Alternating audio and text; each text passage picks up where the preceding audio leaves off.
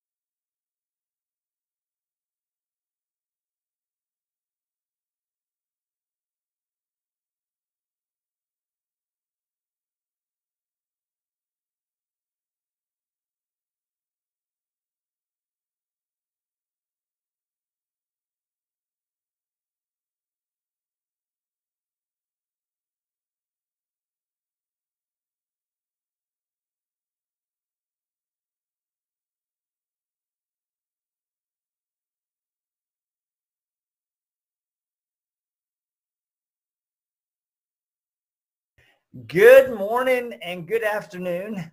This is a special edition of Speak Fire.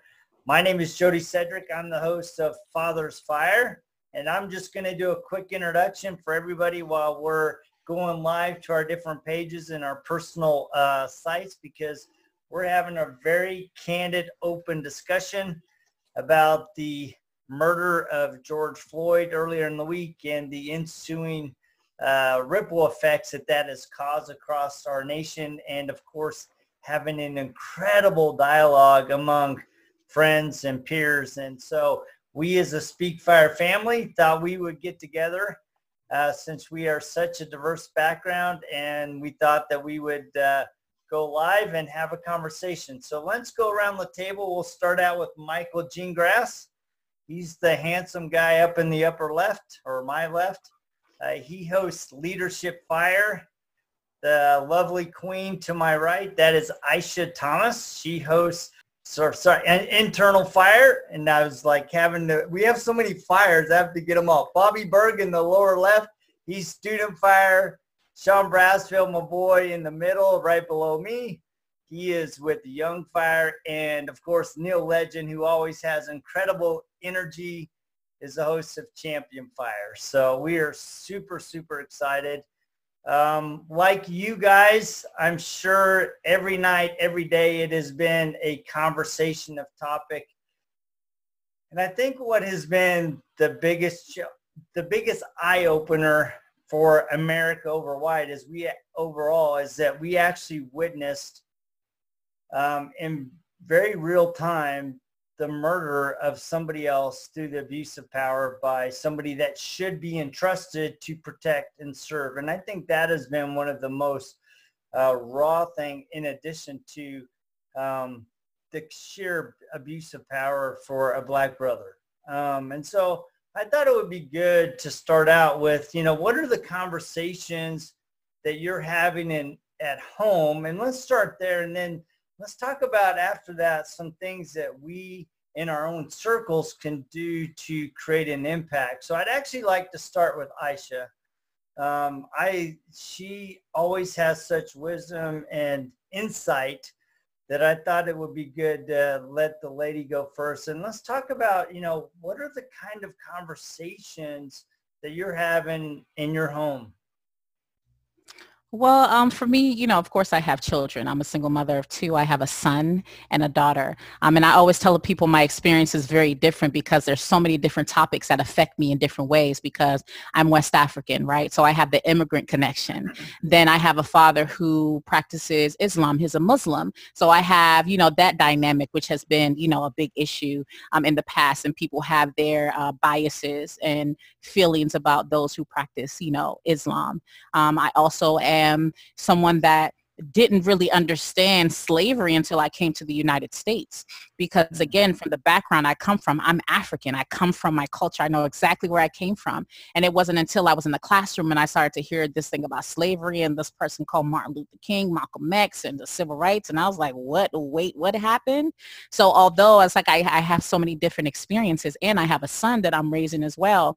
And the interesting thing is like as I grew, grew up, like a lot of African American males and females have to tell their children about what you should do when you interact with the pe- police about discrimination.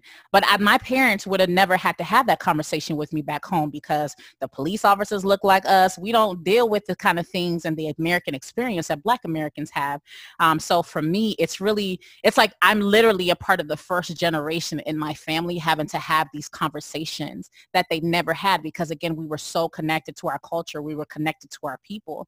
Um, so for me, and uh, again, my son, he's seven years old, and just the idea and the thought of when he goes out and just kind of what the experiences he has. And I haven't been really able to talk to them yet. You know, um, we were watching a movie last night, Just Mercy, and, you know, my children were just watching it, but it's like, I'm not, I don't know when is the right time when to have that conversation because they're so young but the reality is for my community for my children there will be a time where i have to have that conversation because my daughter has been bullied because she has dreadlocks. She she had that experience just today when we went to church you know? So it's like there's so many different conversations i need to have and i just don't know when is the right time to have it. Um, but for me i'm just working through the the mindset of Aisha, you will have to have this conversation with your kids at some point. Yeah, you know, I, I, think that's one of the biggest challenges is how do you have the conversation with your kids? Um, because I mean, my my daughter, who we adopted from Haiti, I mean, she has been very vocal about her feelings. She's like, "Mom, Dad, you know, how do I how do I how do I reconcile how I'm feeling inside with what I saw, and how do I talk to my friends about it?" Because one of the things that she's been really frustrated about, you know, being in Idaho, I mean, Idaho is white bread as they come. I mean, it's, it is really white bread, right? And so a lot of the, her friends, they just don't have experience with half African American or Haitian people. And so like one of the things that really frustrates her is they always want to touch her hair or asking her about her hair. She was, I get tired of having the same conversation over and over.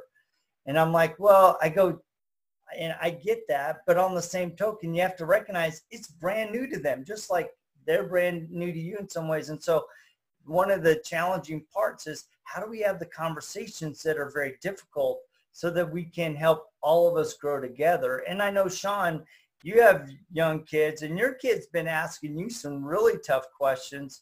So since we're talking about kids and talking to them, let's go to you and your experience about talking to your boy um, with what's been going on.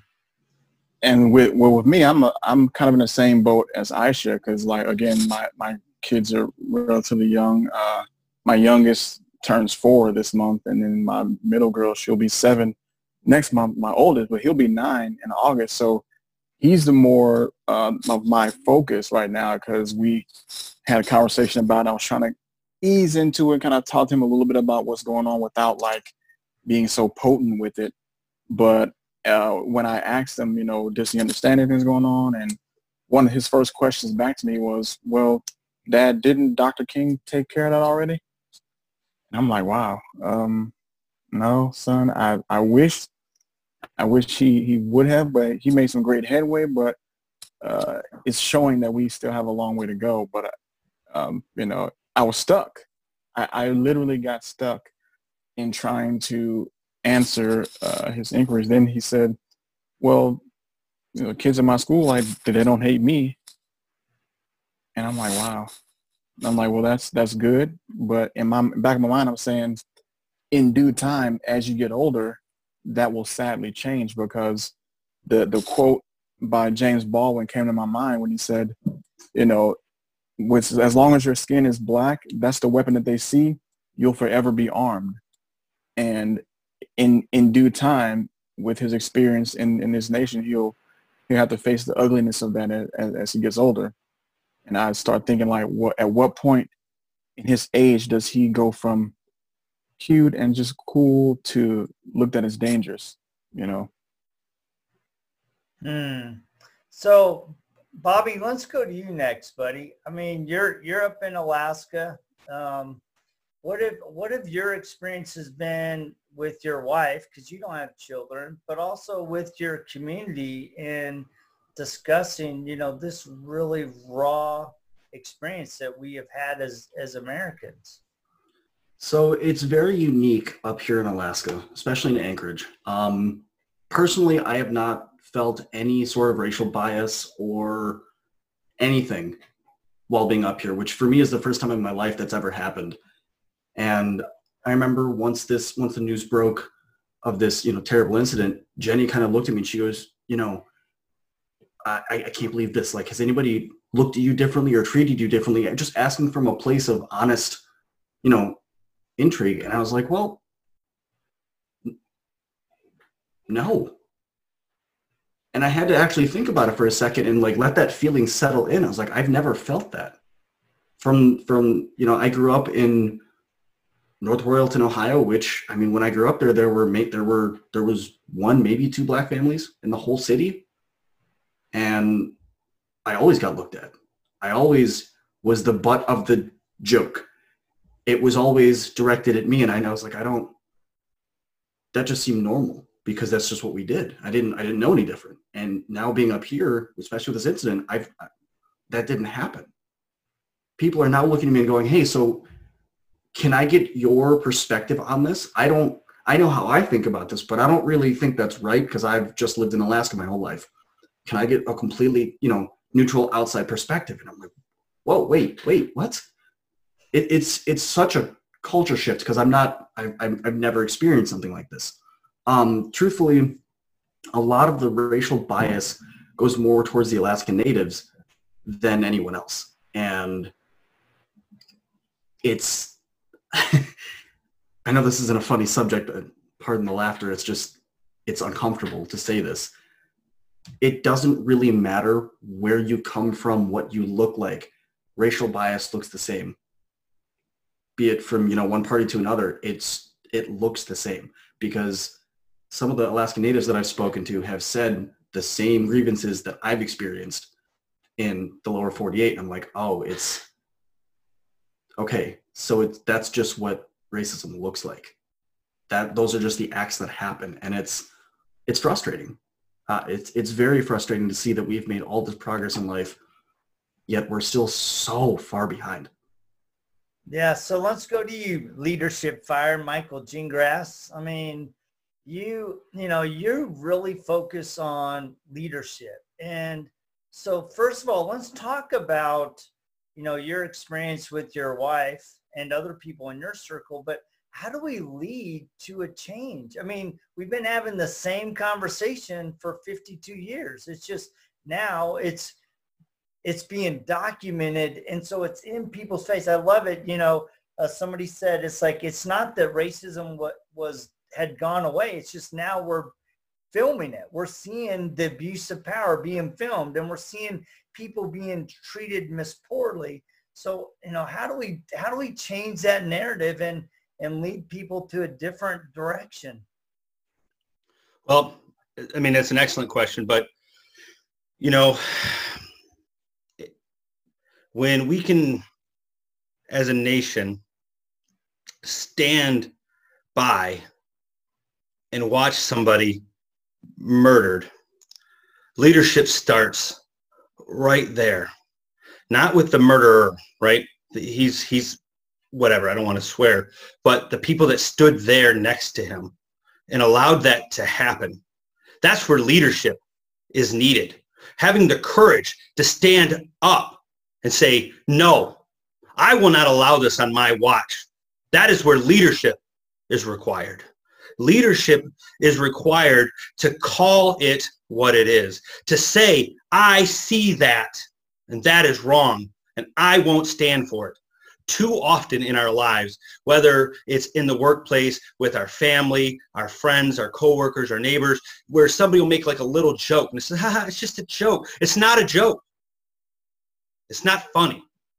We have been going through this for, you know, for what we would call this is the last 200 years, right? Where we've had this, this, this institutional problem with our country and without the ability to stand up and say, I see this. I don't know that there is another path forward. So leadership begins with the courage to stand up and say, it's in all of us to say, I can see it. It exists. And then to have these conversations, to get together with your diverse friends and, and say, hey, I don't know how to handle this emotionally. So in my house, we've had those conversations, just like we were talking before we got on here. We're having those conversations. I don't know how to handle this as the teachers, leaders, speakers, mentors that we are, the, the channels that we put out, the content that we grow, we're about solving problems and fixing problems and creating change and solution. And, and this just is so big. We don't know how that we can affect change and how we can be that change agent that ripples throughout the world. Maybe I'm going along a little Bobby Berg in me, but I just want to say that if you want to be leadership in moments like these, if you want to help your family, your friends, stand on your integrity, your values, who you think you are, be that person to the outright world, outside world. Be the person that you want the world to be when it's uncomfortable.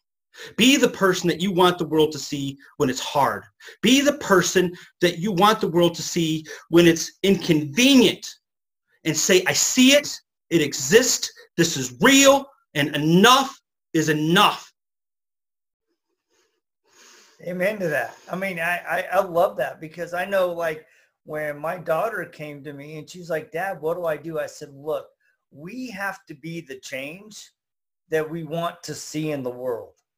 And as we become that change, we can then be the beacon for others to lead them to a better path. And and it does. It takes. I, and one of the things that was most frustrating about watching that the murder of George Floyd is you had three other guys. Any one of them could have changed it, and people were going, "He can't breathe," and they just were so caught up in their uh, power that they were, you know, just dismissing it. And and Judy and I have had a lot of the discussion.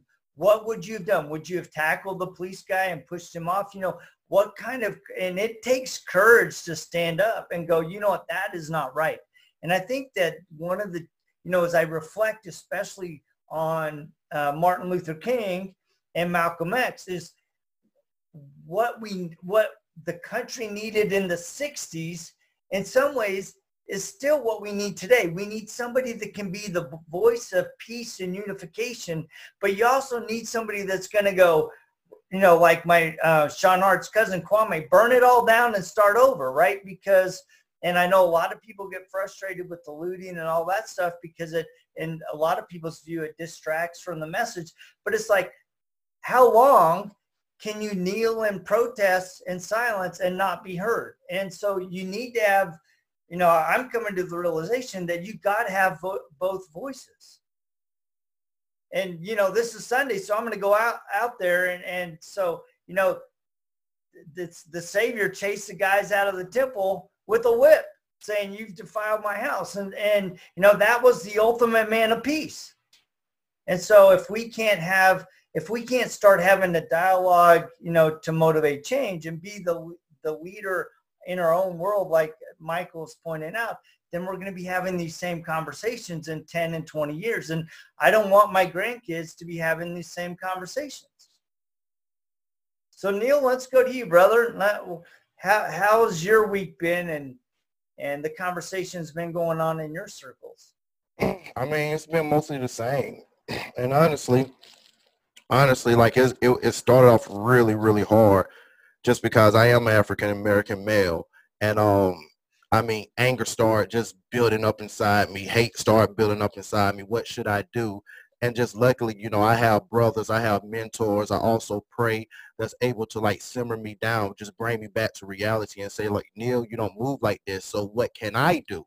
And what I can do is like what what Mike had said is that like we are all leaders. Like we all have came together to to make a change in the world. And what you were just saying as far as like burn you said Sean Hart cousin said, like let's let's burn it down. So I devised a plan. And the thing is, you cannot build a house on sand. You can't build a house on sand. So before you actually start to to build a house, you have to replace that sand with cement. And and that goes all the way back to the Constitution. And I honestly believe that we have to rewrite the Constitution at this moment because we're trying to actually rebuild right now on a Constitution that was actually written in 1787 and enforced in 1789.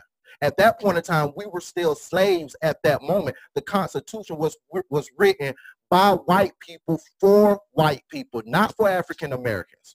So when you're thinking of the Constitution, it was not written for. It doesn't really get to start address us until the 13th Amendment. So if you want to actually change, we have to change the Constitution. We have to rebuild the foundation before we want to move forward. Because at the end of the day, this stuff is still going to keep happening if we don't have something set in place for a foundation. At the end of the day, I'm still a black man in America. I'm still an African American. My sisters, my brother, we're still going through this. And just to jump back now to two, onto 2020, what I'm tired of is like we do have cameras and videos, but what you said, what should we do? Should we rush? Should we tackle the officer? I really do believe it's going to have to get to that point to where we're seeing an injustice like that. We're actually going to have to step in the the the the the, the tough thing about it is that it's going to be some more bloodshed with that you know because if somebody if we start to step in the officer is going to turn their gun on the person that's trying to help but we have to do that because at the end of the day we're seeing a routine a killing happened it, it, it brings among it brings us together. We talk about it on our platforms. We hear about it on TV, and by the time we resolve that, when another killing has happened, so it's like it, it, it ain't really no progress because we're still dealing. We still, I mean, for me, I was talking to Sean. For me, we I started paying close attention to this with Trayvon Martin. That was just really a few years ago compared to where this stuff actually started. And we're still dealing with the effects of that, and it's 2020. So what do we really do? Um, I know I'm long-winded. Shout out Bobby Bird, but I'm gonna just let I'm gonna let y'all have it. Um, there's more to say. I know we got more time, but I just I just leave you with that. We're really gonna have to unify.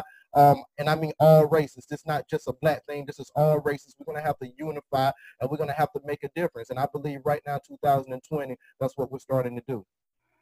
And Jody, so, if you don't mind, I just want to hop in. I'm sorry, but it's no. Like... I was actually going to go to you. So. no, because it's. Um, I think it even goes deeper than that, right? Because yes, we can go in and we can change the laws, we can make changes, but I think that we need to start with the individuals first, because the reality is, as you're saying it, I'm like, I'm thinking in my head, like, bro, they ain't gonna change the Constitution because you have to have it's the people behind making that change that need to feel and want to make that change. So as i've been like uh, i developed like this little leadership development process and thinking about unconscious bias we have to start and check ourselves. We have to those individuals that are stopping these processes from happening are you even self-aware? Are you even aware? Like even when you were talking bobby you're like listen it was only a couple black families. I was the butt of the jokes. Hey you know i thought that was the norm but there's a level of self-awareness that we have to build. So the first thing you need to ask yourself is in regards to stereotypes, where are you learning? There's some things we need to unlearn. Like I talked about, um, like for instance, our, our first teachers are our parents. We're around certain circles of friends and then media has a big part to play. Not not picking on media, but they do have a big part to play on what we're watching. I've watched shows that's created a bias between me and black men. I've watched shows that's maybe looked at white women a certain way. I've watched shows that maybe look at girls that live in a certain area a certain kind of way. So you need to first check your stereotypes where you're learning that from because what's happening is that stereotypes are turning into unconscious bias. So consciously, yes, you're aware, but unconsciously what you're feeding yourself, what conversations you're having is building a certain type of stereotype in your mind where now when you interact with that person, you see that person, now your behavior is going to act one way versus the other. It's us against them. And now that's what evolves into a discriminatory act. So it always starts with self-awareness and the reality is are people willing to become more self-aware and say you know what? I have been only watching this type of news. I have only been watching this aspect of the protest. I have only been um, having conversations with people in this circle because some of us aren't in diverse spaces and I think one of the great greatest spaces, excuse me, spaces that we're in that there is diversity is in the workspace. As a military member, I've ran into people that says this is the first time I was around black people. In the military is the first time I was around Hispanic people. There were so many experiences that I've had that I'm blessed to have had because of the United States Air Force and the opportunities and the moving around.